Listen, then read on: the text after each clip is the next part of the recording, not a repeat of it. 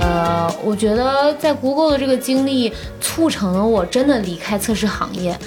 你这个话说的，Google 就是 对对，中餐馆稍微可能黑一点，就是它不会给你那个最低的那个薪资标准，可能接近五六块钱，是包吃的，你知道吗嗯是？对，你能吃到中餐还是免费的，值其的实是值的。嗯，他是一个东北男的，就当时更改变了我对东北男生的嗯看法。大男人过来跟我计较这三十刀，而且只有嗯三十刀。 I need to say to you.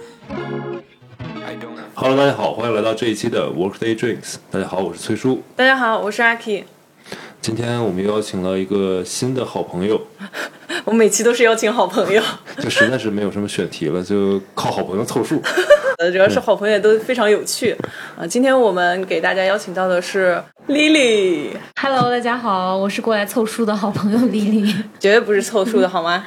啊、我们这期主要是聊一下职业上的东西。我们之前也做了相应的一些选题，然后呢，我是觉得 Lily 在我的朋友当中，呃，这个工作经历是非常的有趣。呃，一个是个人经历，然后另外一个就是在择业方向上面的一些选择。我觉得这一期聊完，阿 K 其他朋友可能要拉黑他 了，他是在为什说么啊其他朋友的经历、工作经历不够有趣，不是不是，就是大家都非常有趣，只不过你的呢就尤为有趣而已，好吧？嗯谢谢。 Lily 其实是其实是我们的老朋友了，之前有在听我们 WD 的节目，嗯然后也参加过我们一周年的活动，是，嗯对吧？对他听我们节目是自己找到的，还是被你强行安利的？可以把强行去掉。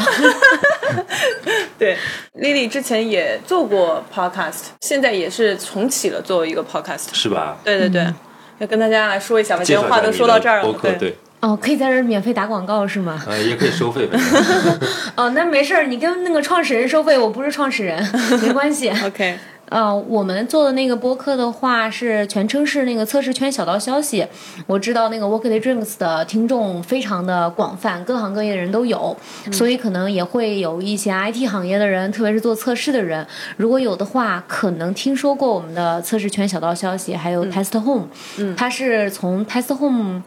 怎么说，算是衍生出来的嘛一个 podcast。然后之前的定位是想做一些比较偏行业内的。呃，先是想的是测试圈，后来觉得这个测试圈可能还是稍微有点窄，所以扩展到整个 IT 行业，嗯然后讲一些行业的故事，然后讲一些行业里面的人的故事，不管是草根的还是比较厉害的人吧，就是有这么一个这么一个播客。然后现在是不是先打个肉广告，回头是不是可以打个 墙？这个播客我有去听，然后是那种我我能说吗？就那可以啊个风格非常的 rough，你知道吗？没有经过什么剪辑、插音乐之类的，没有我们这些花里胡哨、fancy 的步骤。我因然为后都是是一做个 IT 的， 是从那个呃视觉上面我们能看到的 logo 到整个的内容、话题的选择，都是非常非常干货向的那种输出，就是非常的。 直男，我懂你意思。哎，你可以这么说，对对 对都对是对。我设计的。 你可能是为了讨好直男的心，所以故意设计成这个样 让子。辣妹设计了一个 logo，人好歹也是工业设计专业毕业的，对，没错，因为他们没有说呃做过剪辑， 对我可以这么对理解吗？是的对是的。我在听的过程当中就觉得有一些东西还是蛮亲切的。然后最关键嗯是、因为我这段时间大家都知道我在找工作，然后呢，嗯我听的最新一期是呃他们在讲一个 IT 大拿，然后一下子拿了。几家嗯拿遍厂大的厂 offer 拿遍大厂 offer，对，也是跟我差不多的情况，就是五年没有出来找工作，就没有跳槽，然后初次出来跳槽，然后有一个这样子的阶段，然后再加上他提供的一些各个大厂里面的面试的一些资讯、特色的一些东西，嗯，。呃，这个让我就是受益蛮多的。我今天把谢谢谢谢。对差不多快两个小时的音频嗯全都听完了，嗯，哦而且那么就是完全没有后期过的。 所以我觉得还是非常有内容 的所以你想把对它两个小时内容下载下来，然后帮它剪一遍。对 有这种冲动，有这种冲动，好吧，我们后续再聊这个，好吧。呃，前面提到说这个 podcast 主要是做那个。测试圈嘛，嗯，然后其实作为外行来说，我并不知道测试圈是一个什么样子的概念，你可以大概的普及一下吗？嗯，或者说它在这个 IT 行业里面到底是一个什么样子的群体？呃，那我我可以说。把 IT 整个 IT 行业比作一个工厂吧，嗯然后工厂可能最开始的时候，你要制造一个产品，那你有去做设计的人，嗯，然后有去做研发的人，然后往下这个产品再进行制作了嘛，制作完之后还需要有人去做质检，看一下我们这个产品合不合格。嗯，那质检可以听出来，算是整个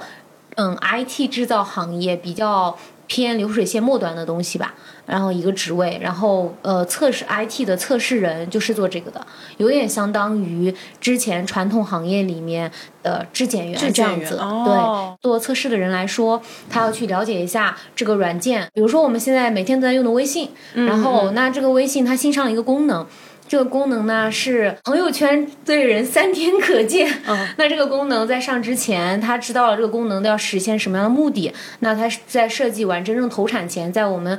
普罗大众用户能看到前，一定要先经过测试这么一步，然后保证这个功能首先能够走通正常的流程，然后还要能够预想到万一这个功能出现了问题，我们的软件应该怎么应对。嗯，然后是就会测试的话，大概是这么一个角色。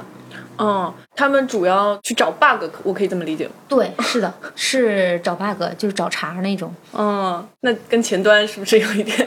哦，会跟做开发的人经常吵架吧？哦，是哦，对，之前的时候就是做这么一个质检嘛，而且是那种所谓的点点点的测试，在鄙视链里面，测试跟测试之间的鄙视链， 是那些能够去做自动化测试，可能会去鄙视那个只会点点点去点页面、点系统来找 bug 的人比较 low，然后我就是那个点点点的，你说 的太就谦虚是了站。在用户的角 度，直接去在页面里面去使用这个软件，然后找到其中的问题，对吧？对对，是的，可以说自己是一个非常的 professional 用户，就是正常用户可能一个软件里面只能用到百分之十的功能。我对不知道有个理论，大家应该可能都有听过，可能正常用户是用百分之十，但用到百分之二十，你是一个什么等级用户？真正专业用户才只能用到一个软件可能百分之八十的或者百分之七十的功能。嗯那我们就可能要去当那百分之八十以上的用户，一个专业用户，而且可能还要去考虑说，那如果有一些异常情况下，我们现有的程序的运行能不能应对这个异常情况，就是要去设想，我作为一个用户，我可能会做哪些异常操作，那我异常操作是不是就让你这软件挂掉了？那这样这样是不行的。然后他们高端一点呢，就是可能我写段程序，让程序来找这个软件的问题，而且可可以以写段程序怎么样的，去模拟我有几千万人一起在用抢火车票的软件，那这个软件还受不受得了？是不是会崩溃掉？嗯，就像比如说火车票购买软件之中是需要经过很厉害的压测的，就大家之前可能一直在吐槽那个火车票的购买软件嘛，但实际上我我们会觉得说那个火车票的软件还是蛮厉害的。它能够承载，比如说春运抢火车票的时候，这么多人一起去抢火车票，它也不崩掉，还是很厉害的。没错，你想到我上次抢电影节的票的时 候， 对，感就觉还有这种所有抢对票的都要去模拟的，那你们能不能截一段代码，然后可以帮我们抢其他的票的那种？ 也可以呀、真的可以对吗但是这这个也可以的， 能不能播了就是看？嗯， 对， 好的。这个是可以做到的。嗯，我知道你不是学这个出身的，然后所以对我觉得这个很有意思。就是 Lily 她是学业设设计计出身的，工业设计啊，嗯，工业设计主要是它就是怎么说，工业设计我觉得太杂了，嗯。而且因为在国内就是一个所谓的综合型专业，嗯就导致说，呃，什么都包括。平面设计可能也有，也算在里面。对还有家具造型也在里面，包括机械的外壳的造型也算在里面。嗯，还有汽车造型设计也在里面。所嗯以基本上我觉得学工业工业设计的人，如果本科毕业都学得很杂，就是这么一个这么一个东西，嗯一个专业吧。你当时是为什么要学这个专业啊？你是对什么特别感兴趣 吗？因为从小就比较喜欢画画吧，哦而且就是比较喜欢这种带点创意的东西，嗯以梦想以为自己可以成为一个设计师。 难道不行 吗？然后我妈从小就跟我说：“你没有这个天分的。为什么啊？”然后她可能觉得我脑子不够灵活吧，因为我觉得有那种设计天赋的人，确实还是跟一般的那个普通人是不太一样的。你是在学我说话 吗？对，脑子不太灵活。没有没有没有，嗯， 你是还是比较有艺术天赋的。 没有没有没有没有，啊然后、对不起，这是商业互捧阶段。是的， 崔叔有点不想听了。这啊好像你们俩不熟似的。挺熟挺熟，对，学了工业设计之后，对，然后后来怎么去做测试？ 嗯，这个时候就要说一下，你一定要注意你身边跟什么样的人玩儿。 我说的时候，我看看阿 Q，看看崔叔。我们俩最近不太玩儿， 哦，那崔叔是安全的。所以 所以是怎么了呢？然后就因为之前那份第一份工作，刚去了一个陌生的城市，然后遇交了一些新朋友，那帮新朋友全是在 IT 里做开发的。然后就给我打开了一个新世界，有这样一个世界，他们经常加班，甚至有时候要通宵，但是听起来人际关系很简单，然后大家好像很牛的样子，经常电脑屏幕上看到的都是我不懂的那一堆代码什么的，觉得很刺激。对，然后哎，好像挺不错的。那是年轻的时候还是比较会熬夜的，然后完了之后就觉得，哎，哎，要不我转行做这个吧？既然你们人际关系那么简单，因为做那个市场沟通的话，人际关系会很复杂。就当时我觉得，对于一个刚毕业的人来说，觉得是有点handle 不了的。嗯，虽然我的老板们没有这么觉得，但我自己觉得很累。然后我就去参加了一个培训班。如果听众里面有做 IT 的，可能大概听说过类似的培训班，就是 Java 开发速成。啊，哦我都知道这个。 对 对，就是还是很有名的，可能，嗯就是就是参加这么一个培训班，以为要去做什么软件开发啥的，就是我那帮朋友做的东西，但是无奈做了之后才发现自己不是块料， 是吗？别人的代码看着挺挺爽的，自己写不出来。但是后面的话就误打误撞，有公司会来我们培训学校招聘嘛，嗯，然后呢，测试对当时他们点找那种点点点的测试，对代码开发要求比较低，然后就开始进入了测试这个行业吧。嗯嗯，所以一定要注意你跟谁一起玩儿。朋友没有给你一些建议吗？就是说，呃，我觉得你适合做我们 IT 什么样子的角色？其实我那些朋友当时也还虽然比我大一点吧，但也还属于比较年轻的的阶段，嗯嗯所以我觉得可能也给不出我很好的建议。他们是有劝过我，但是肯定是劝不劝动退的嘛吗， 对，但真肯的嗯定是劝不动的。他们虽然也会说，就是如果我真的遇到了这种编程上面问题，可以问他，但是自己就实在不是那块料嘛，所以从自从做测试的第 N 天起，就发誓我要离开这个岗位。 测试做了多久？前前后后总共就做了五年多吧，对呀、对那很久了，是的呀，啊对，青春都献给了测试。说明你还是很喜欢这个职业的。 呃，我觉得也说不上是喜欢吧，就是中间有一个契机，本来可能是在无锡那边工作嘛，然后有一个契机可以。只是外包职位，就不是正式员工，可以去 Google，但是呢，还是要继续做测试，衡量一下，还是去 Google 比较重要。可不嘛， 对，去真正的世界五百强看一看吧，一做又是三年半，你会如何看待这一段经历？ 呃，我觉得在 Google 的这个经历促成了我真的离开测试行业。 你这个话说的，我没有在黑 Google，我我要先说几遍，Google 真的很好，非常好。 你现在说什么都晚了。 对，不不不不，不能标题党，还是要听我解释背后我的当事时情回头的标题就打这个， 就是辣妹说 Google 促使我离开了这 个行业。哎，在 Google 的时候，那边真的是会有很多很厉害的人。嗯，然后那边的人很多都会有海外经历，嗯，他们的海外经历可能是留学，可能是工作，嗯，然后再加上我第一家公司其实也是一家外资，一家欧洲企业，当时就已经认识了一些外国的同事什么的嘛，也一直心里有个小小的萌芽，就是我也希望我有那个国外的经历，对那特别是在 Google 跟那些人交流过之后嘛，就听他们讲一些东西，都觉得嗯自己没有经历，我就想经历一下，嗯，但不是只是旅游那种，所以就是慢慢的这个小的萌芽越长越大，才有了到后面另一个决定吧，而且对，啊我大概知道，道是哪个决定。对，但等一下我们可以聊是一下。辞职打算去读书吗？是工作吗？就是对，确实是辞职对。中间也想过读书，但是无奈雅思考得太差，所以是啊， 所以没有去成。就当时因为英语已经荒废比较久了吧，嗯，当时还记得是 Google 美国的一个同事，因为各种原因要在中国区待上半年，因为那哦半年时间我认识了他，他就是去美国读书以后又进了谷歌嘛，我就是跟他聊起来这个之后，就又就坚定了说我试一下的想法。那首先第一步我要有英语成绩，嗯，就是雅思。我觉得当时准备的也很不认真，再加上又荒废了很久，所以考得很差，那个分数完全不可能去升任何的学校的，而且也不是什么有钱人家的孩子，而且已经工作那么多年了，你也不可能回头跟父母要钱说我要去读书。就没有、没有去出国读书什么的。嗯，确实是想过的。在那个 Google 里面工作的这段时间，有三年多的时间，对，对三年半。你，你觉得氛围啊什么的都达到你的预期吗？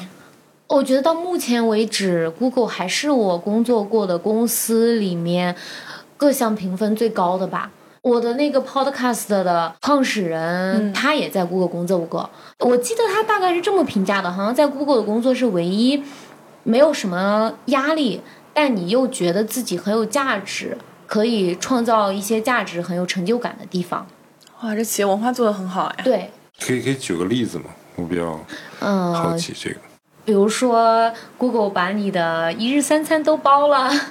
而且连食堂都是尽量周一到周五每天不重样的换。在那边的话，可能没有人给你定一个很明确的 KPI 的指标，但是大家可能都一心的要去做一个什么样的事情。上班确实是不打卡，也是自由制那种。我觉得还有一点是因为 Google 招来的人本身确实在能力啦、专业的素养上，确实也都是高一点的。都去做同一件事情，如果你本身的能力上更高的话，那你做成这件事情的可能性就更大。嗯，他能够有这样的企业文化，也跟他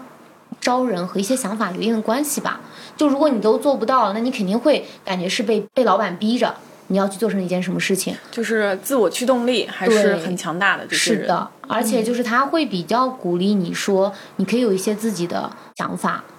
那你说这个招人，他们会嗯，呃优先看你的哪些表现？我觉得他们也会看你跟企业文化合不合吧。对嗯但当然他们也看你的出身。所谓的出身，就是可能你的毕业院校和你以前的经历吧。就特别是他们招毕业生的时候，他们所去的学校，全球多少多少。对，我觉得门槛就比较嗯门槛高比吧。较高。是的，他们招人的周期也比较长，嗯，就是他们整个没有那种就是很卷的感觉，也是因为资历雄厚吧。我不是非要把刀架在你脖子上，逼着你在什么时间上做出一个事情，可以慢慢的，然后怎么样来来把这个事情做得更好，更追求质量。就我的感觉可能会是这样，而不是追求速度。所以在谷歌会加班吗？也加班的，有合理理由的加班吧，呃，不会像某些公司那样子，因为卷的原因，别人没走，所以我也不能走。他就是真的可能项目都会有一个周期嘛，在这个周期内确实是忙的，都会加班比较多一点。我觉得其实现在有蛮多公司是为了加班而加班的，没错，点名现在开始。不敢， 这还想在这个行业混呢。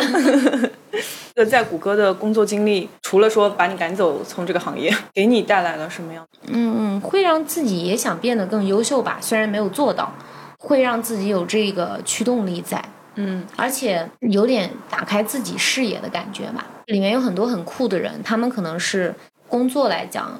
好像是一个什么，只是一个 IT 工程师这种，但他们身上还有很多其他的标签，这些标签在大家看来可能又很酷，就是比如呢？比如说还有业余的赛车手，哎，这个好酷哦！对，还有的人可能在工作以外参加什么算法大赛、全球冠军或者是怎样的，就是他们工作以外都有很多很酷的东西。而且当时我记得就在那边的时候，我学会了滑雪，就是因为跟同事去嗯起去对一起出去滑雪。我们甚至可以说大家一起周五或者什么时候请个假，然后连成三天一起去滑雪，就一个小组里面的几个人就一起去了。这样子上面的领导也是可以接受的，觉得是可以 work hard play hard 的那种，真的是不是说说而已。我问一个我我我私人很感兴趣的话题啊，因为我做这个关于这种内部的企业文化，因为这个谷歌实在是太 international，太太深入人心了，所以大家进去了之后都慢慢的趋同化了，我觉得他其实也在把人趋同化，是会有的。是有对，而且就是有的在谷歌工作久的人会说，我再出去找工作，或者是特别如果去某宝的那个啊系 OK，OK 会更觉得受不了。嗯，对，因为是完完全全不同的公司文化吧。了解。那我们再聊一下你前面说到的，谷歌把你驱逐出了这个行业，你后面是去澳洲对，待了一年的时间，一年半，嗯，一年半吧。这段经历就非常有意思了，呃，可以跟我们分享一下。去澳洲的话，是因为之前刚刚有说过，因为也是想出国一段时对间，就是不是单纯的旅游那一种，对，就在关注各种方式，是可能那方式就那么几种吧，大得说留学，嗯，找到一份工作，嗯，然后后来发现了还有一种方式叫 work and holiday，打工度假，嗯，然后打工度假的话，一开始发现中国的护照能去的国家很有限，一开始几年前就只有新西兰、大纽村，没有什么可选的。考察了一下，觉得这新西兰好像只能放放羊、种摘摘水果什么的，好像也不是很想，因为发现所有的关于新西兰的打工度假经历的分享，可能都是偏农场啊这些的，可能最多是旅游业做一些导购什么的。没错，就还是有点犹豫的。然后就后面发现了说，从一四年还是一几年开始，澳大利亚也说可能要对中国也要能够开放打工度假签证，一直在跟踪这件事情。然后就发现说，哎，到了一五年的时候，真的这个签证开了。当时好像那段时间流行一句话叫。应该是一个女教师，她辞了职，她给的辞职原因是世界那么大，我要去看看。哦对对对对对我不知道你们还没有没有印象？好多年前了吧？嗯，对的，就很多年前，但是那个时候很流行这句话，也是受了那个东西的一些鼓舞和影响吧。嗯，也觉得嗯，我也是世界那么大，我要去看看。所以就在那个阶段，呃，试试看的方法去抢了那个签证，去预约了，然后刚好预约到了。我知道那个签证，因为我之前了解过那个签证的话，其实每年是有固定名额嗯的，对就还蛮难抢的呢。呃，对我当时的时候，我们会有一个群，就是大家也会互相帮忙。而且当时我们开始关注这件事情的时候，因为消息太少了，嗯，我们算是相当于初代第一批还是、嗯对真正哦的真的第一厉批害哦。对，然后所以我想知道，这个跟你做压力测试的那个群是一个群吗？就他们啊帮，你设计了如何抢到这个的名 额。我觉得当时应该去请教一下。哦，当时真有人去开发这种小程序的，就是可也不那个时候还不叫小程序，就开发这种程序，想看能不能抢的。对就特别是后来，当这种签证越来越难抢了，有中介专门做这个生意的，还会出现说有程序不好用了。因为那个网站好像也意识到说有人可能用这种方式，嗯，就故意改了一些什么，导致有程序哦不能用什么的，就确实这个时候这个东西派上用场了。但是在我这儿没派上这个用场，我没有想到这 个，我去偷偷借用了一下谷歌的网速，嗯一大早跑去谷歌那边，哎就跑就你跑去就公司，就你回自己公司里，朋友帮我抢到，我自己没有是抢到，是，就是谷歌那么好的网都没有抢到。 再次吐槽一下谷歌的网。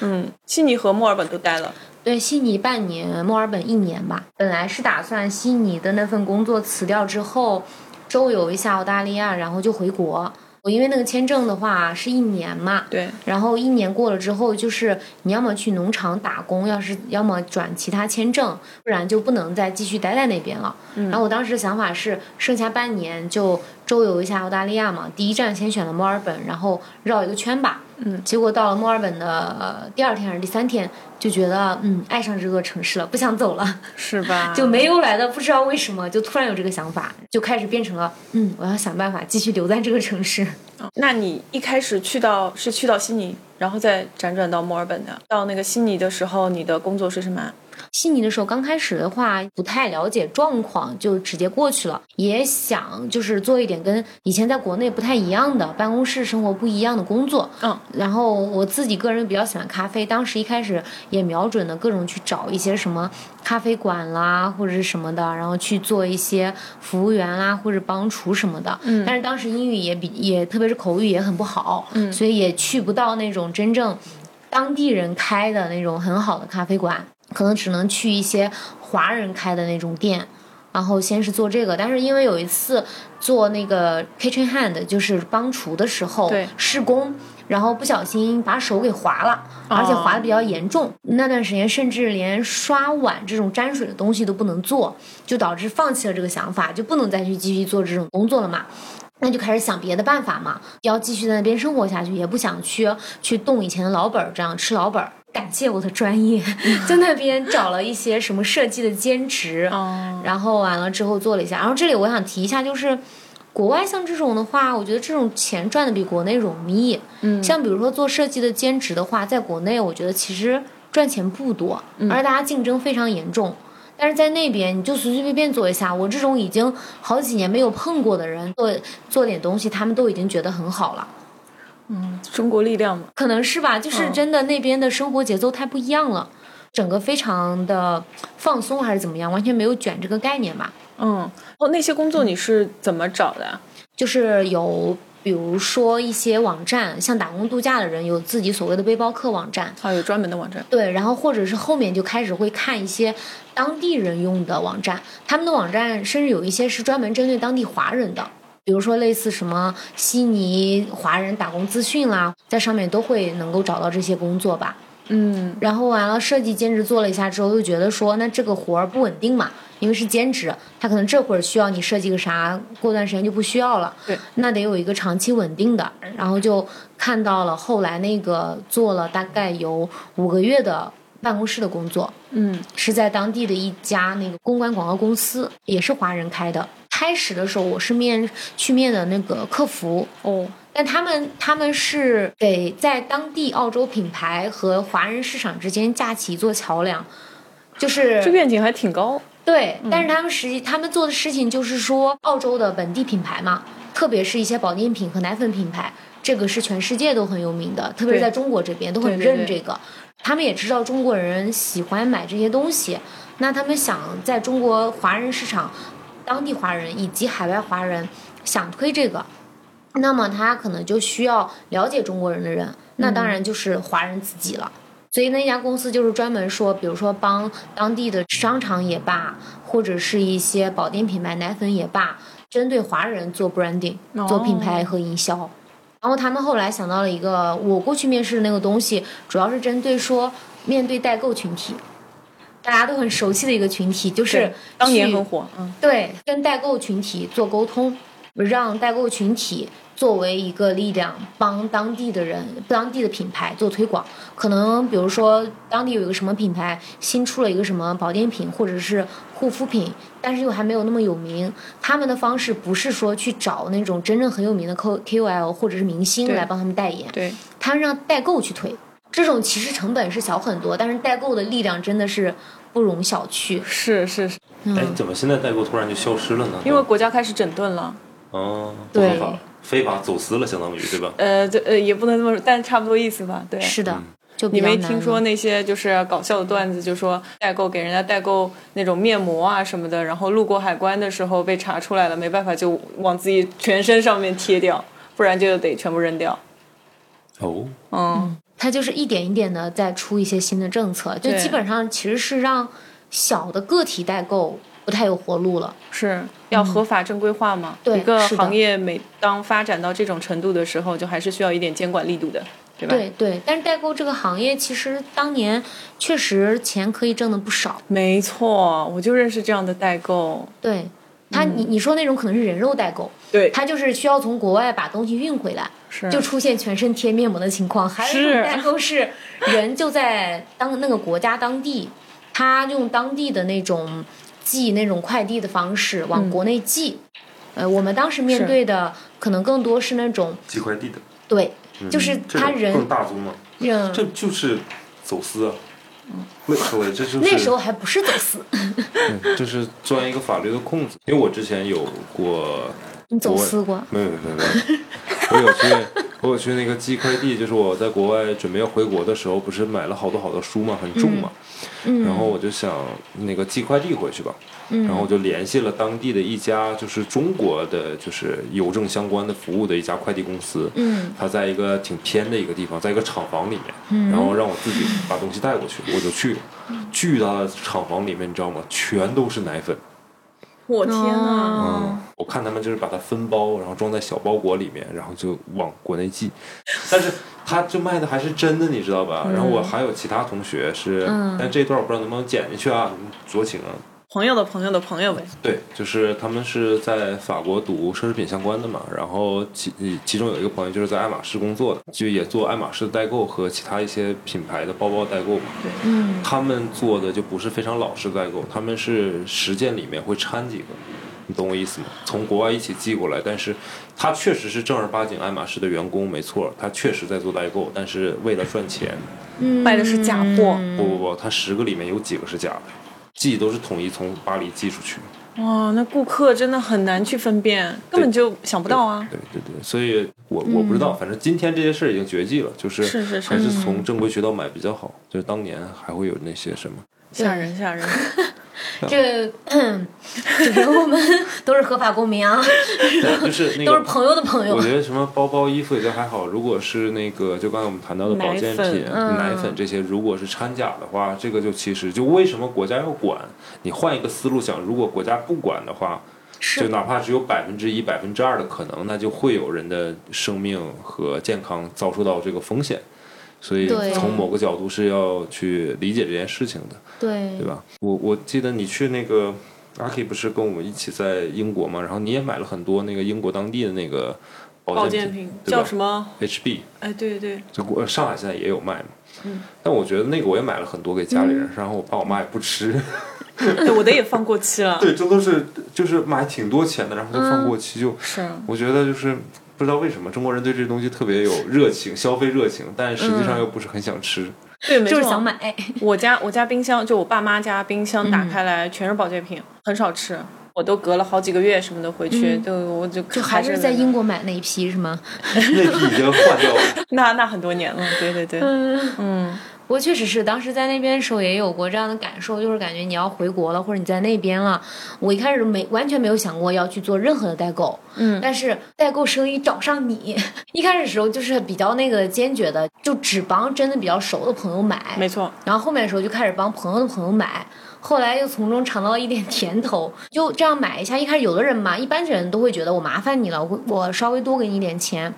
后来发现，我去保健品店，我买一个也是买，两个也是买，那我三个四个也是买，然后就开始稍微的搞了一个群，就是先把一些让我买过的人把他们拉进来，然后就说如果你们有朋友真有这个需要的，你们就再进来。然后我就在那种那么佛系的情况下，也从来不会像有的代购那样，为了证明自己真的人是在澳洲的，就当时感觉。大家很认说你在朋友圈或者是你在微信群发一些东西，有人会故意发一些定位是自己在澳洲的生活，就为了证明说，因为当时我跟这种代购接触还蛮多的，然后他们有的人就什么都不做，就光做代购的那种，每个月赚上几千澳刀这样子。嗯，然后这种情况下，他们就会经常推的比较勤嘛，除了推东西以外，大部分稍微专业一点点的代购都会顺道发一下自己在澳洲当地的生活，而且一定会加定位。虽然后来定位这件事情也是可以作假的，但 是大部分你这看么这发的 IT 行业人，， 大部分发的人还是是真的那种。但是我比较佛系的情况下，帮别人买奶粉什么的，有时候一个月都可以赚个两千澳刀这种。嗯就确实以前是是赚钱过的，是火的。在悉尼的时候，就是深深入了代购的产业链。就是深入了解了一下，嗯，代购真的厉害，真的牛。哎那你怎么没有想过，就是留在那儿，啊嗯哪怕赚一个快钱，做一段时间的代购呢？就是自己没生意头脑呀。就是如果是在那个时间，就是走在那种风口浪尖，在上升趋势的时候，就去赚那么一笔钱。我有认识的做打工度假的小伙伴嘛，他们是看准了这个的，就是在那边打工的同时也去做代购嘛，确实攒了不少钱，就那么一年的时间就能攒不少钱。就是很有生意头脑的人，嗯，主职就是做代购，没有他主他也会去工厂或者哪边，在这个之外还去做代购，真的能赚不少。了解，嗯。对，那其实这个打工度假，光嗯靠这些在公司工作的经历、赚这种快钱的经嗯历，可以支撑你在那边待一年半的时间。对，就是如果我们听众里面有想了解这个东西的，有的人，我之前也被别人问过很多次，就是说，如果你就这么过去了，你工作对怎么找？是还有就是你能赚到钱吗？你这个会不会影响到你以前攒的钱什么的？就我觉得只要是在那边，你不要太懒，你愿意去工作的，一定不会动到你的老本儿的。嗯就至少你可以收支平衡，稍微努力一点的人，有想法的人，你是可以攒到钱的。就有人，特别是呃，这个没有什么任何地域歧视啊，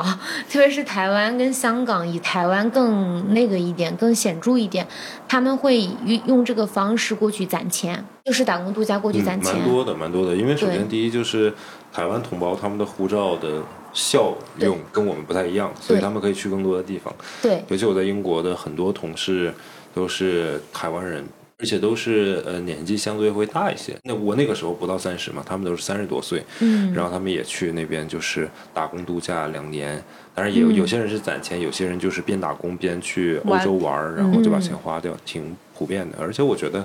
就找工作是一件很简单的事情。我那个时候去找工作，我甚至都懒得上网去找，你知道吗？嗯我就是自己打印了几份简历，看那些店如果要招人或者不招人，我觉得我能做的事情，我就直接进去跟他聊。聊嗯我问他你招人吗？然后如果他也感兴趣招人的话，如果老板不在，我就留下一个我的简历，说可以回头给我打电话什么的，就是超级原始的方式，就是拿张纸敲门说你招人吗？然后我就是那么找到了那个时候在那边就是卖纪念品商店的那么一个工作嘛。啊，做了很久，就是这么找的。诶，那他是会希望你的英语比较好，还是说其实看中了你会讲中文，中文哦好这个呃，？我去纪念品商店肯定是因为是中国人。呃，嗯当然他我的同事其实除了我以外，好像就我那一家店可能有一个中国人就够了。他不需要那么嗯多，然后但其他的人也其实都是外国人，什么葡萄牙人啊、意大利人啊，就是这样的、嗯，都是他也非英语国对，家都的，嗯非英语国家的人，然后在里面、其实也无所谓，就是你反而因为是中国人，你会更加分，你知道吗？对因因为嗯中国人的消中费国人能买力东强，西对啊对，所以疯买嘛会更容易。而且我是男孩子，然后也嗯会加分，因为对于资本家来讲，就是男生可以多干活儿，嗨，就可以扛箱子啊，可以可以，就比如说还可以充当半个就是那种维持秩序的保安啊什么的。这社会多给点钱吗？不会，他会有倾向性的，会更愿意。嗯你又是一个中国的，又是一个男孩子，然后嗯就口是齿不中中立清英装文、的中英文都可以。嗯对，然后那就很简单。我去找的是一件就是正式的工作，他还给嗯我交那个类似于当地的那个社保，你知道我吗？天啊，最后那个钱拿到吗？哦，我没退税，那钱还嗯对在那个什么，我还办了一个当地的社保卡呢，就是 因为他是给你正常正式开工资的，他虽然对，嗯给你按的就是这个年纪的对兼职工资的最低的工资标准，但是我记得那嗯时候是七块五英镑还是七块几英镑，忘了一小时。一小时，嗯，就是按这个标嗯准。我后来是也是在我这兼职认识的一个台湾人，然后他一边在这个店里面打工，因为他好像英国有限制，说一周只能是二十小时吧，还是多长时间？嗯是学生有这个限制还是？呃，学生有这个限制，我忘了他们那个签证是不是也有这个限制，还是怎么样，我忘记了啊。嗯反正就是他其实打了两份到三份工，然后他的工资最高水平就是在我们这个店里面，就是这个是有一个标准的七块五英镑的，然后不会克扣他。啊嗯呃，其他呢就是他还在火锅店里面，那个好像是六块钱还是五块钱，打的是黑工，你知道吧？嗯，就是那种那其实也不算低哎，但六和五是英镑的话，但是，呃，那当地消费也是高的，喝杯咖啡也要两块几、三块嗯对几。啊对对对对，主要、哦主要我觉得是有还有更多的朋友可能说，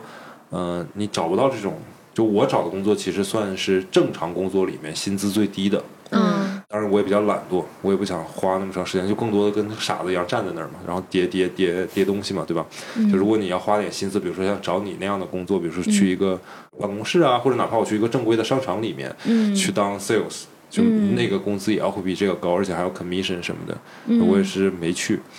呃，但是还有一部分同学就是他可能觉得。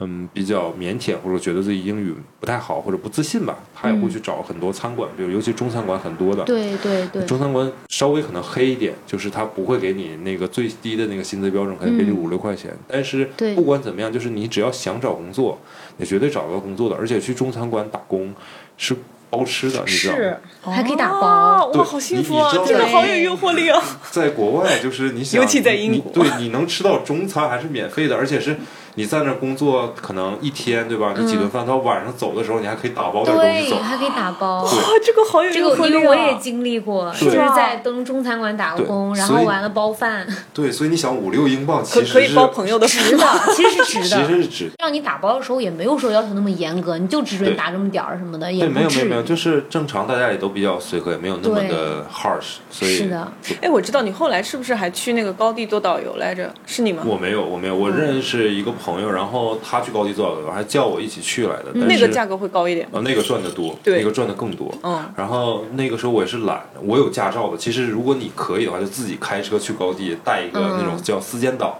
司机兼导游的话，你赚的更多。啊呃是啊，可不嘛。嗯、但是我喜重心不在这儿嘛。嗯，对，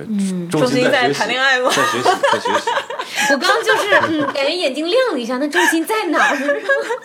发现他俩说了两个不一样的答案。还是挺有趣的。哎，但是你比如说像崔叔，他前面说他是因为学习嘛，去做兼职，然后赚赚零花钱什么的，对吧？对那如果是 Working Holiday Visa 这种，在澳洲本来是在国内是做一个。好一点的白领在谷歌工作，然后嗯你你突然之间去做这些呃非常基本面的东西，会不会有心理落差嗯呀？这个我记得有一个咖啡店老板有问过我这个问题，他看了我的简历，还说说你这感觉在国内工作也挺好的，你真吃了这个苦吗？他们会不相信吧？是，对，但我我个人觉得还可以，但是说完全没有心理落差也不太可能吧，因为你在餐馆里面，你可能接触的客人也不一样嘛。但好在我觉得，如果真的都是当地人多的那种餐馆或者咖啡馆，反而会好一些。他们本地人还都都蛮 nice 的，是哦，嗯，但是这一点，嗯是吗？ 我觉得澳大利亚当地人。或者说，当他们在澳大利亚的时候，然 后都都蛮 nice 的。不是不是，我 的意我的意思是，那 我我会们说没有暗指什么，因为你在人家的国家，然后嗯语言可能不是那么的 native，哦，人家不会说会对有一些歧视之类的吗？哦，这个我比较幸运吧，我没有遇到过，或者因为我是一个亚洲女生，所以我没有遇到过，亚洲的辣妹，所以没有遇到过。啊 就当是吧。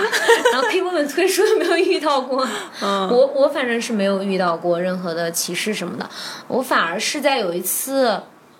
被自己中国人欺负了以后，一个当地的老太太过来安慰我，啊？怎么欺负你？也不算欺负，就是说去他们那帮厨，就是我在那边把手划破的那个地方嘛。然后他当时说的是试用也会给钱，然后当时他也是与要我嘛，当当时说是试工，试工第一天一结束他就说问我明天能不能继续上班儿，就很满意嘛。我当时已经手划破了，我不想再做这种帮厨，因为还挺累的，就拒绝了嘛。结果后面他就不给我当天施工的工钱了，啊？对，嗯，然后他呢就，说什么，这个意思是你要真的入职来我们这儿做，我们才会给你。这好触眉头啊。然后对呢？，然后完之后我肯定就继续跟他理论嘛。然后结果因为那段时间也是因为刚到那个地方，也遇到了一些不顺或者各种的嘛，结果理论理论把我理论哭了。 然后我我就想要是这么跟我说的话，那后来呢我当时就哭了。后来就是他他是个男的。嗯，他是一个东北男的，就当时更改变了我对东北男生的嗯看法，就是觉得你一个一个那个大男人过来跟我计较这三十刀，而且只有嗯三十刀，他就是后来就把钱二十刀还是多少刀就反正打塞了给折我了，嗯，对，然后完了还在那边哔哔哔哔的说点什么，类似说你咋还哭了，显得跟我欺负你似的什么的。因为当时这个事情是发生在他的他的店门外嘛，他的店呢又刚好是在一个地铁站旁边，就国那个澳洲的地铁站，澳洲地铁站大部分都是在那个户外的，不是像我们这种在地下。然后他是在就他们那叫做火车叫 train，、然后是在一个 train station 旁边，嗯，人网也挺多的嘛，他可能也觉得没面子。拿了钱，我就跑去那个 train station 旁边的长椅上坐下，平复一下心情。然后结果发个一朋个友圈。 有个奶奶过来安慰你， 对，然后一个当地老奶奶就就就就突然站过来，那老奶奶很老了，就拄了拐棍，都有点颤颤巍巍，满头银发了，就跟我讲，就是问我说 What's wrong with you? Don't cry, you should smile 什么嗯哇的，就开始各种那样子一说安慰，就你说的说的我又想对她笑，又哭的更厉害了。啊，我懂的。对对对，就大概是那么个那么个感觉吧。嗯然后就是，就反正我只能说这是我的个人经历，有一些不愉快的那个，反而是小插可曲嗯能跟对某一些的华人吧，就跟当地的那个没有过。但是我觉得不代表所有的华人或者所有当地人都是那个样子吧，嗯就是看对个人。特别像澳洲这种国家，华人特别特别多，占比对非常非常大。然后在这种情况下面的话，你会跟更多的跟当地人去接触，还是说你还是在那个华人的圈子里面去做一些工作和生活？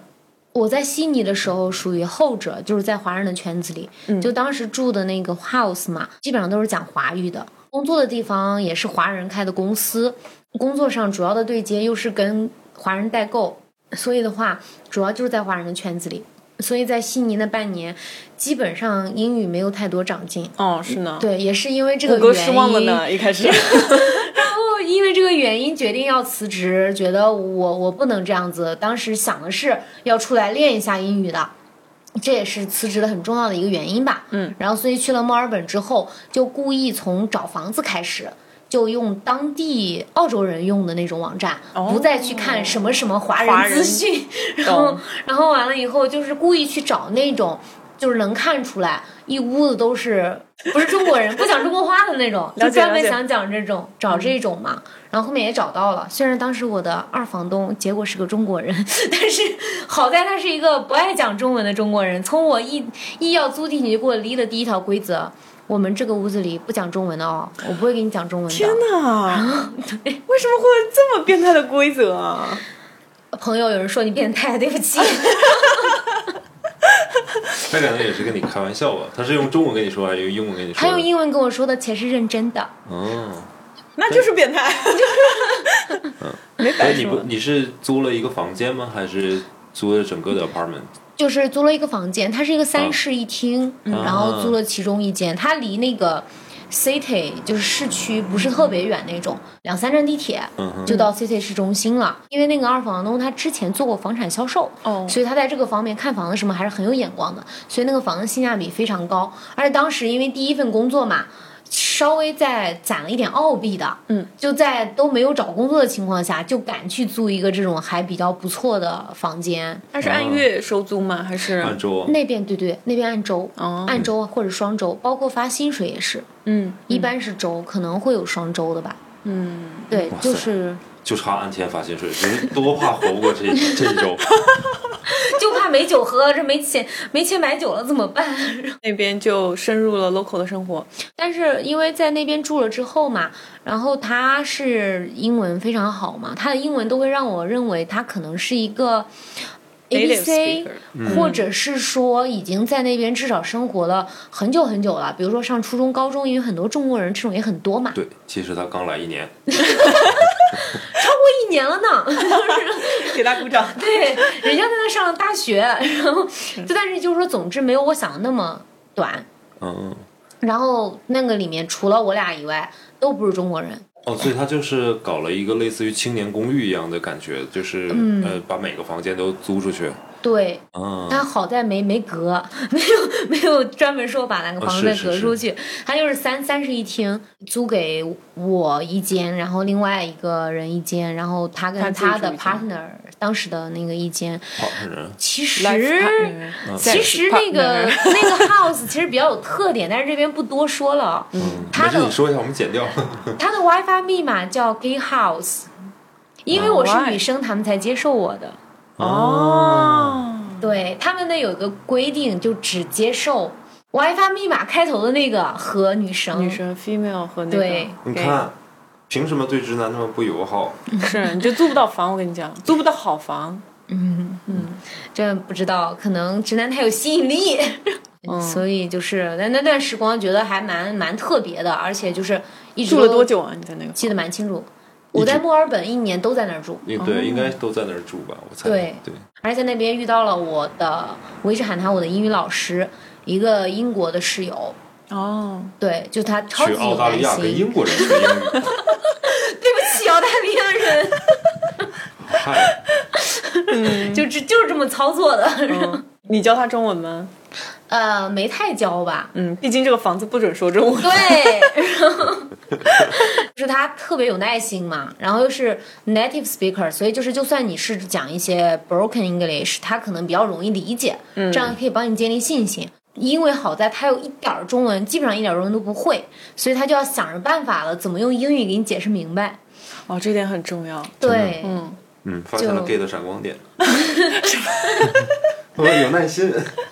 这不一定是所有那个，但是反正我那个朋友是的。我记得我刚住进去的时候，每天打开自己房门前都要想想，这万一碰上他们了，我说啥？ 我第一句是说什么呢？是说 How are you 还是我惨不？还是他下一句要回答了我怎么回？就是每天都处在这种惊恐中打开了房门。这一年英语突飞猛进。对，我觉得就是那那边就就是到住到那边之后开始突飞猛进了。嗯，而且后面他们也不嫌弃我，有时候也会带着我跟他们的朋友一起玩儿。他们的朋友里面大部分也都是要讲英文那种嘛，可能真正中国人很少，基本上可能都是一些亚裔啦或者什么的，嗯，呃，ABA 什么的那种。 但是本地人他们的本地朋友并不多，是吗？但是我发现，对，就像你说的，对真正的 local 不多，嗯，就是真正的那种 Aussie 不多，至少我当时认识他们那些人不多，可能不知道是不是人种还是怎么样我觉之得间嗯的。会有圈文有文化圈子隔对阂吧。对，而且如果是 A B C 的话，或者其他的亚裔在那边出生的，在那边长大的，他们可能会有一些那种 OZ 当地的朋友，但他们对更多的可能还是亚裔圈，也也可能因为他们都是从小感觉是整个当地学校或者里面更优秀的那些人。他们读着读着就发现自己旁边好的学校里剩下的大部分都是亚洲人了，这凡尔赛吧？这有点，嗯有可能哦。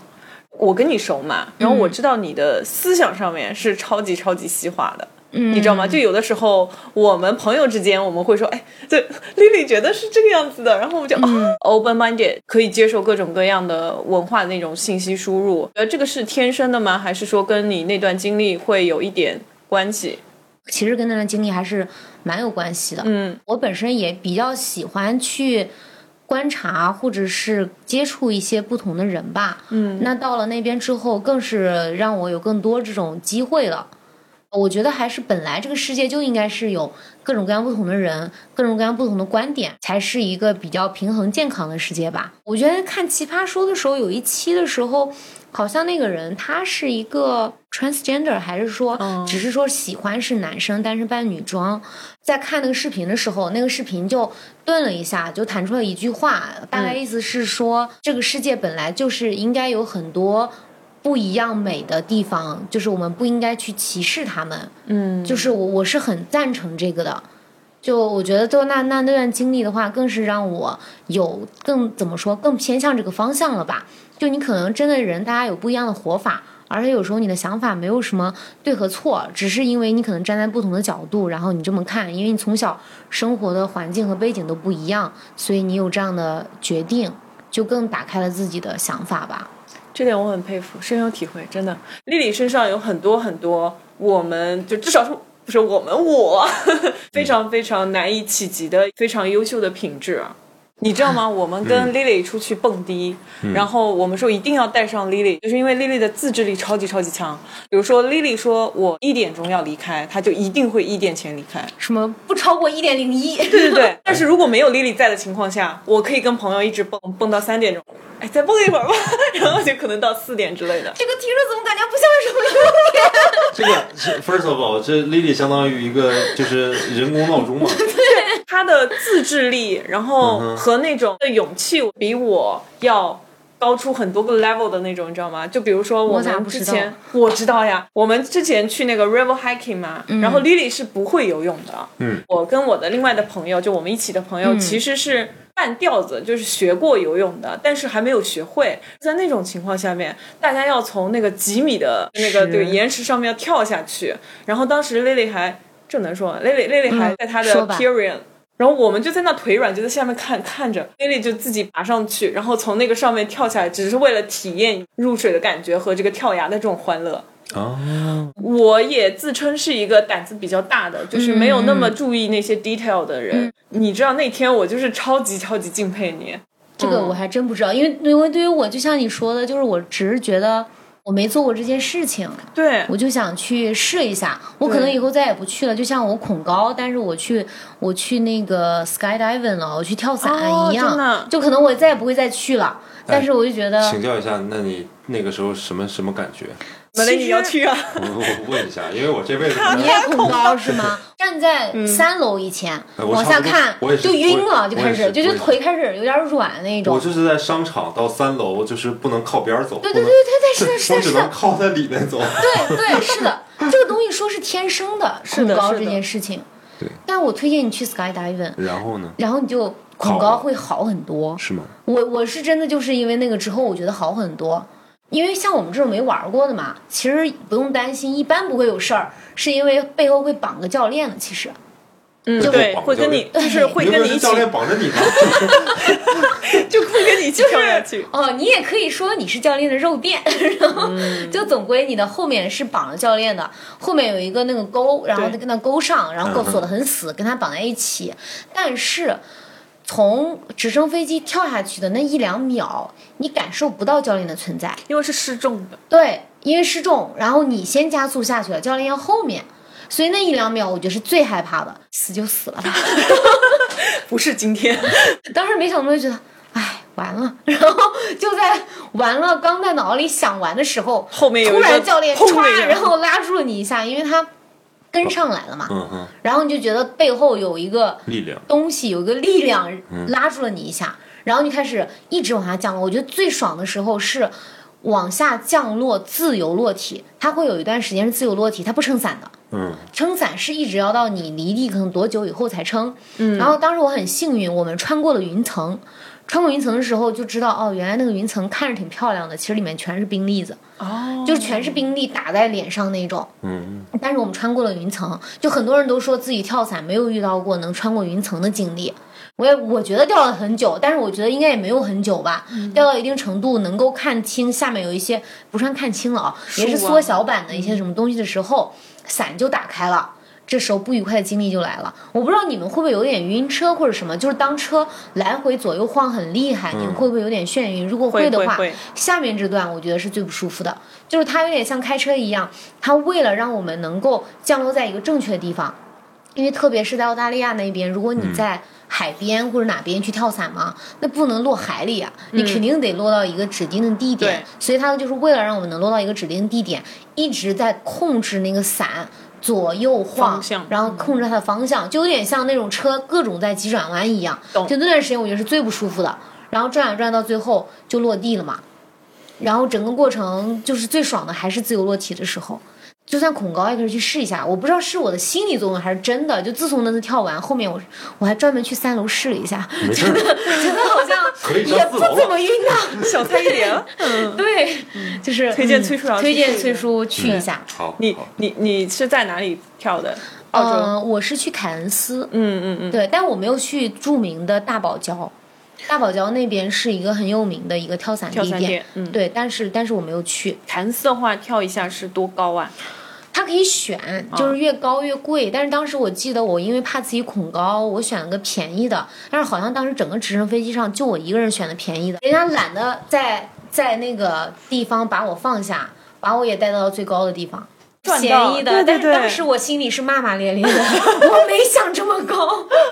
但是想跳都跳了，真好。你还会再去吗？跳伞的话，我觉得我不一定会再去了吧。我觉得我现在还有一个最大的障碍是下水，去 river hiking 还可以，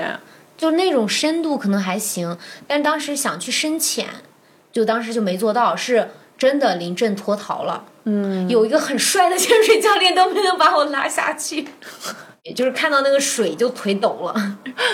对你主要看重的还是在那段时间的一个体验。对，是的，嗯，嗯，可能有人如果有这个想法，都会都会去合呃合计说这个经历会能给我带来什么。我觉得对这个想法没有错，但是有时候我觉得人生那么长，你不好说，你就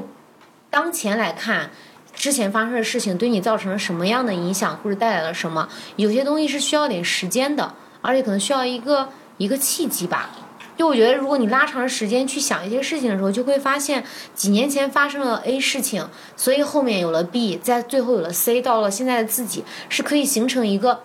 完整的闭环的。就我觉得去澳洲这个经历也是，就如果有人是很目标明确的，我就要从中得到点什么，我真的不敢回答你，你就一一定能得到吧？比如说有人以前问过我，如果我拿着这个签证过去，我方不方便转其他签证，或者对我方不方便留留下，嗯，我这个真的不好说，因为我们那帮去的人里面，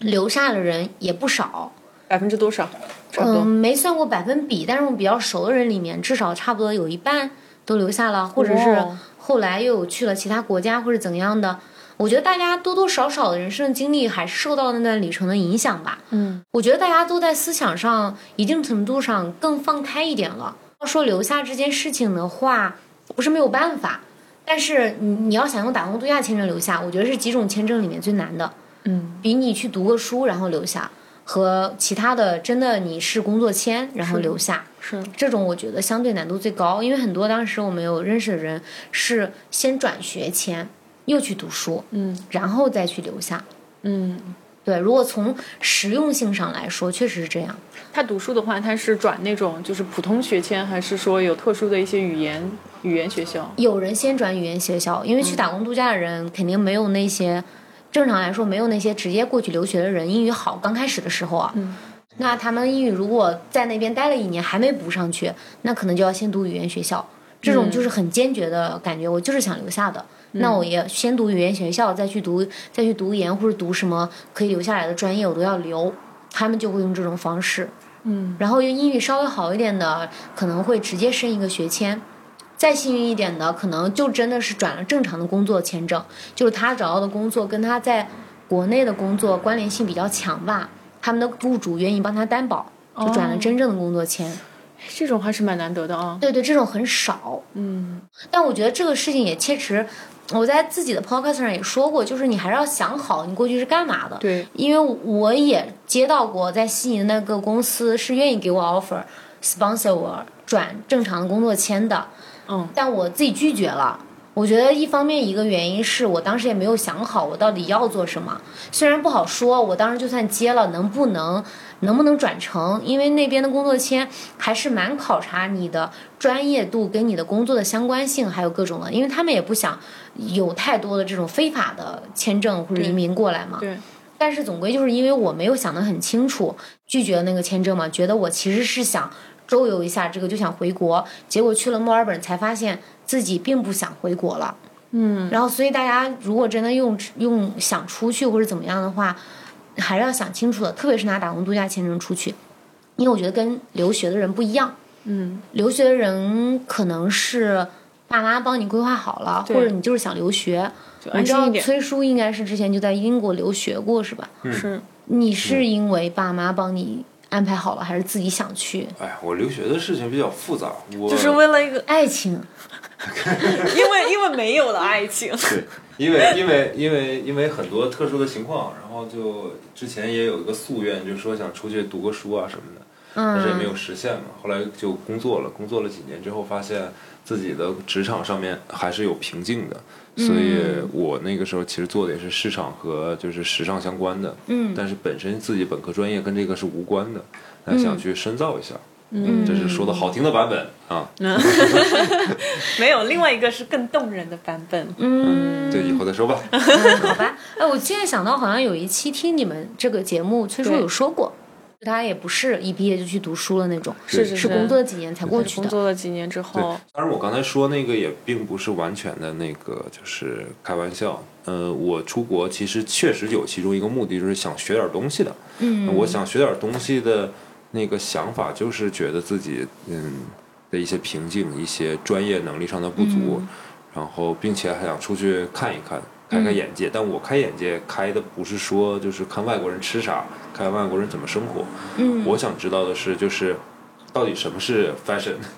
就是到嗯底什么是就我这个行业里面我一些比较关心的问题，一些东西是怎么怎么来的，然后怎么变成现在这个样子的，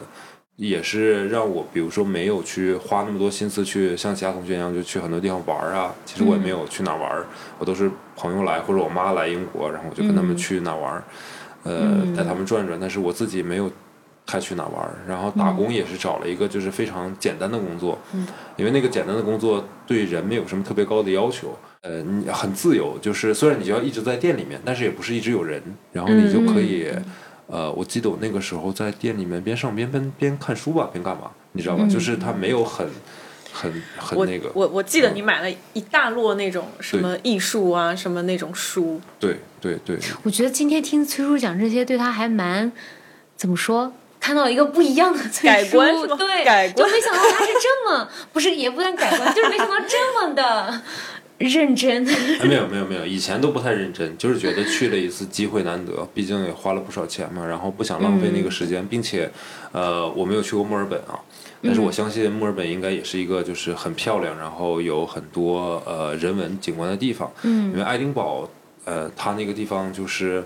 有很多古老的建筑啊，一直都没有改变过。嗯就像我很喜欢在上海的，在我们现在这个位置一样，就是都是一些老的房子、老的建筑、嗯有老的有那有，个人陕文西南路五百一十八号啊，，对对，所以就是你每次走在这样的环境里面，你就想做一些跟这些环境相恰当的事情。明白嗯，，我在那儿的时候就。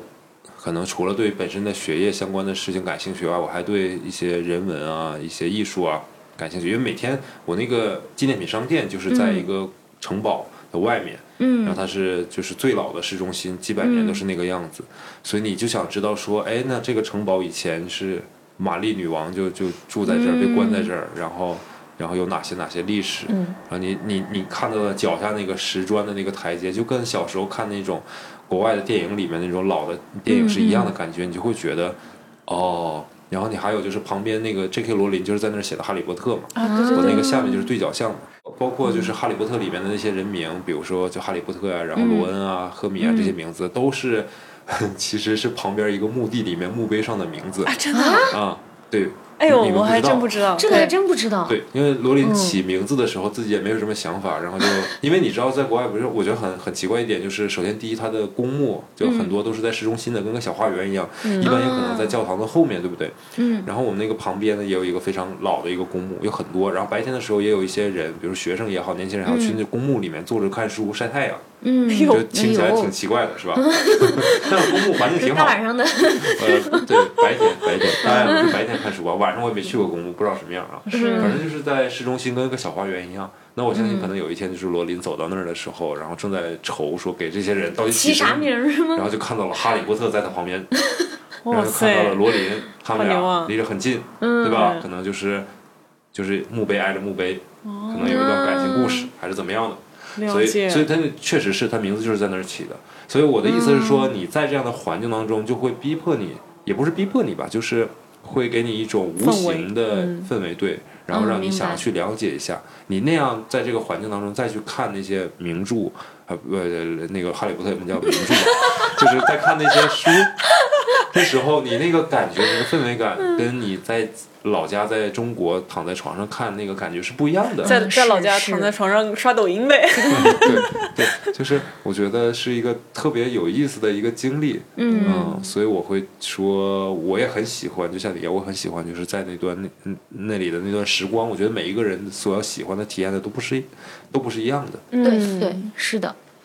他说这个让我是想起嗯对来一个很小的细节，我当时刚去那边的时候，给自己立了个计划，但是也算是完成了。嗯就是我每天都会写上类似 day one、day two，然后代表这是我来澳大利亚第几天，哦然后日记写到从 day one 一直写到 day 三百六十五，就真的坚持下来了。真的，我记得有一天的时候，我写的是在悉尼的时候拍的那种鹦鹉，他们当地有一种白白的，然后头头发等头上是戴的那种黄色的冠那种鹦鹉，其实特别吵。然后但是刚去的时候觉得还挺稀奇的，然后就会拍下来，然后发到朋友圈什么的。其中有一个朋友就会回答说：“嗯，英语教科书不欺我。 可能如果跟我差不多大的人，如果学的是全国版的一个英语教嗯材，会知道说里面之前有那个有一个鹦鹉叫 Polly，、然嗯后还有那个 Lily and Lucy 是是 twins。”它其中那个鹦鹉的画的样子，就是就这个跟就是那个样子的，对这也是比较有意思的一个点吧。嗯，但是那一年让我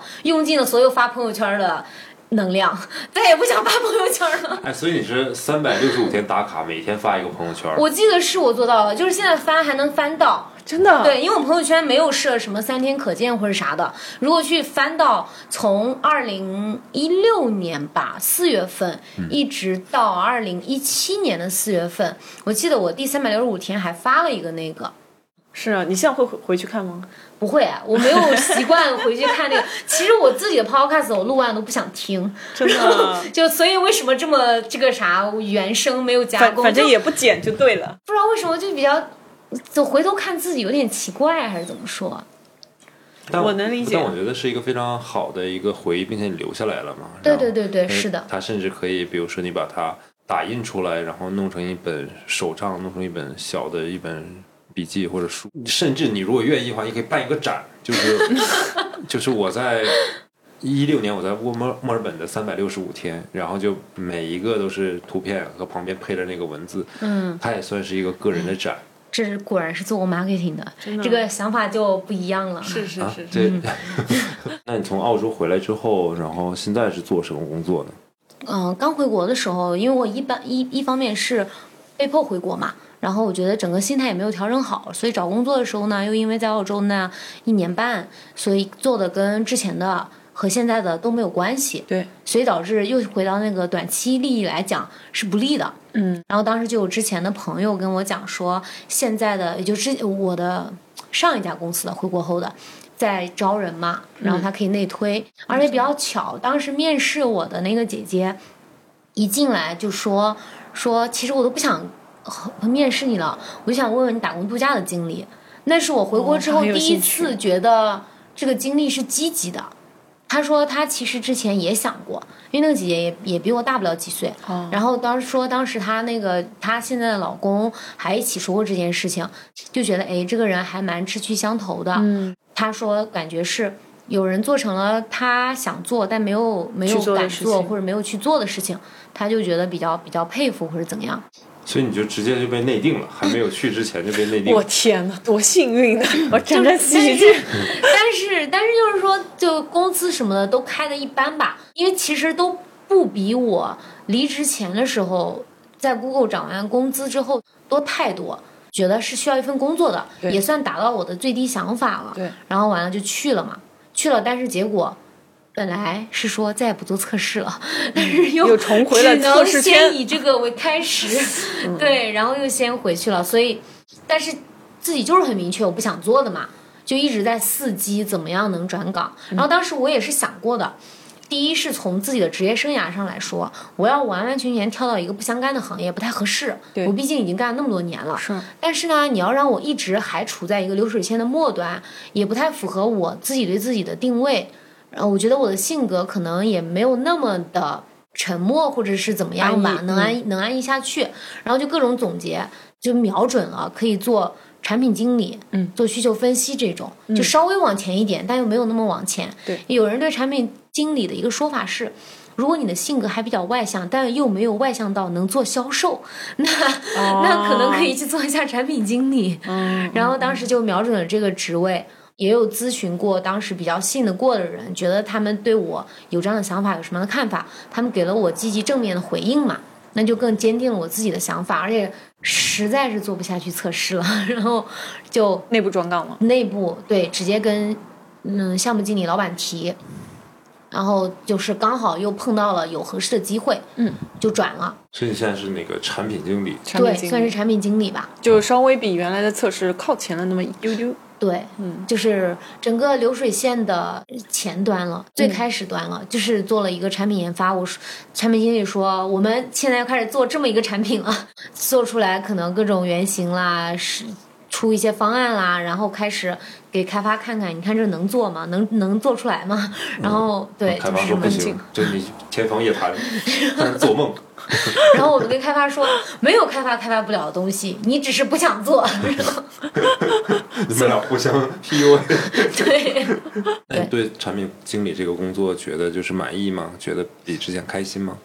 嗯，分开讲吧。这个工作的话，我觉得确实会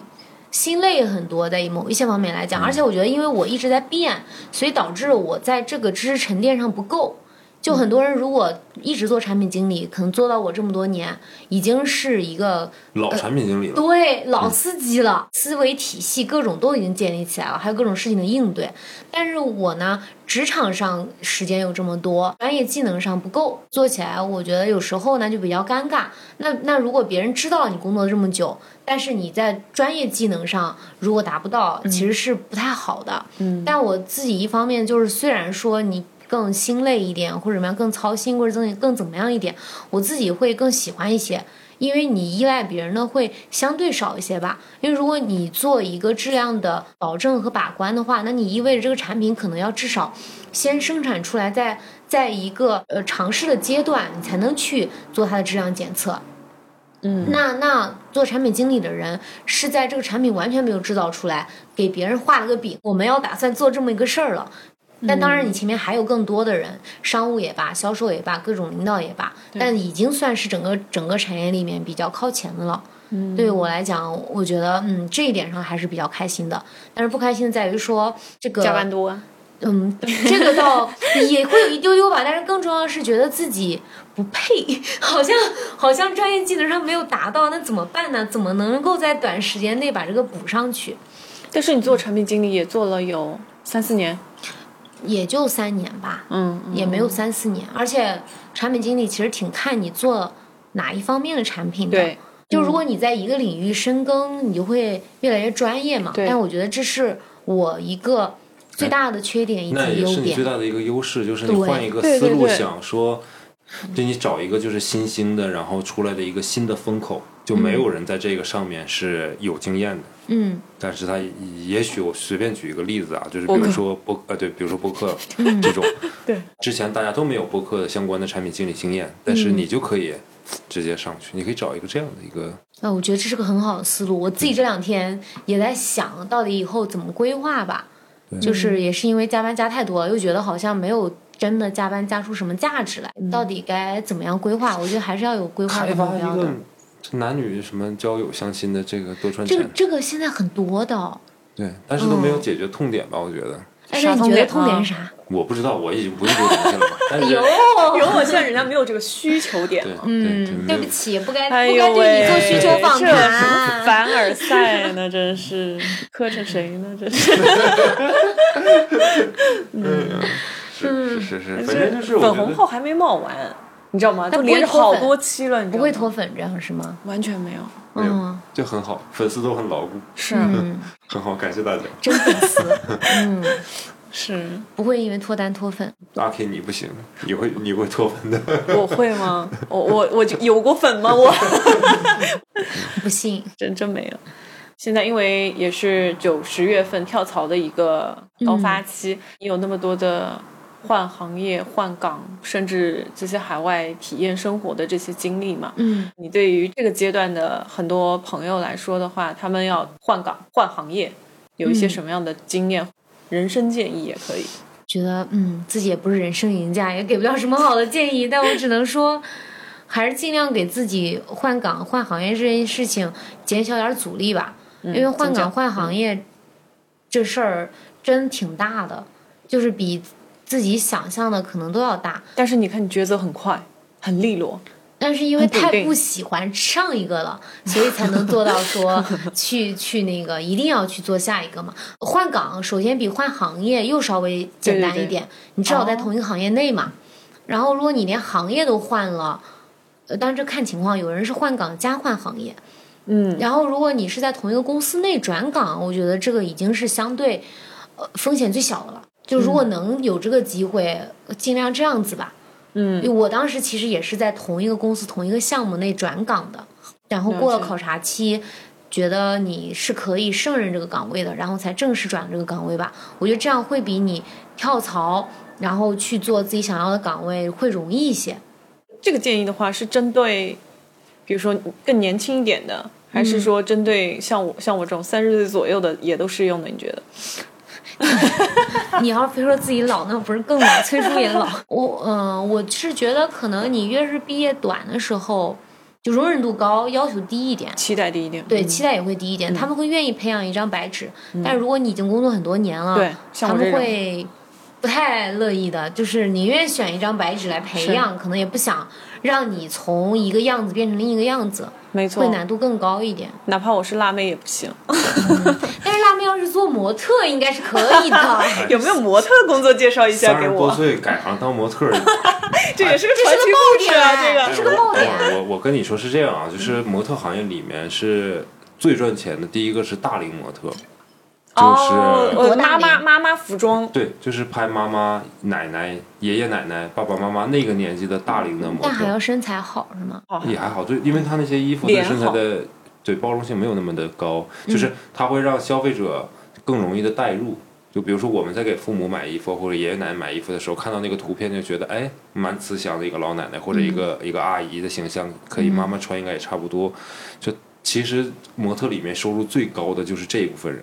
哦所以我觉得就是三十岁，他其实有一点，包括四十也好，就有点不上不下，尴尬。啊就很尴明尬白。但是你不如就直接是可以做那个大龄的那种，就是嗯我们可能做不了爷爷奶奶那感觉，但是你可以做叔叔阿姨那感觉的。行行行，都可以，模特都行老都年行，模特赚钱就行。来来来，给我推一下就这么个原则。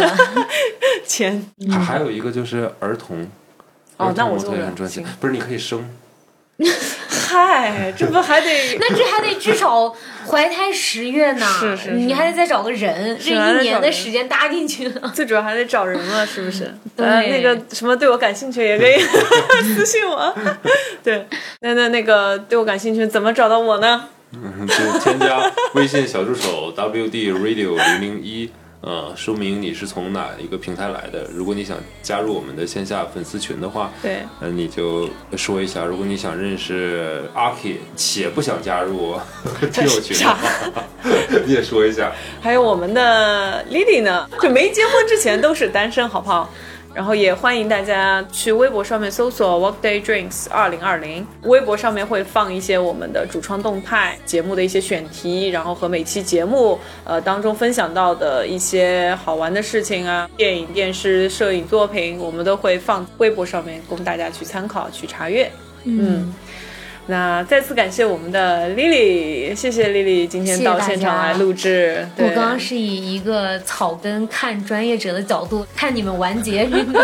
收尾，结果哎呀不行了，没有没还得有没有，练还是很专业。对对好的对对那对今天节目就到这里，祝好大的家祝大家周三愉快，拜对拜。对，拜拜。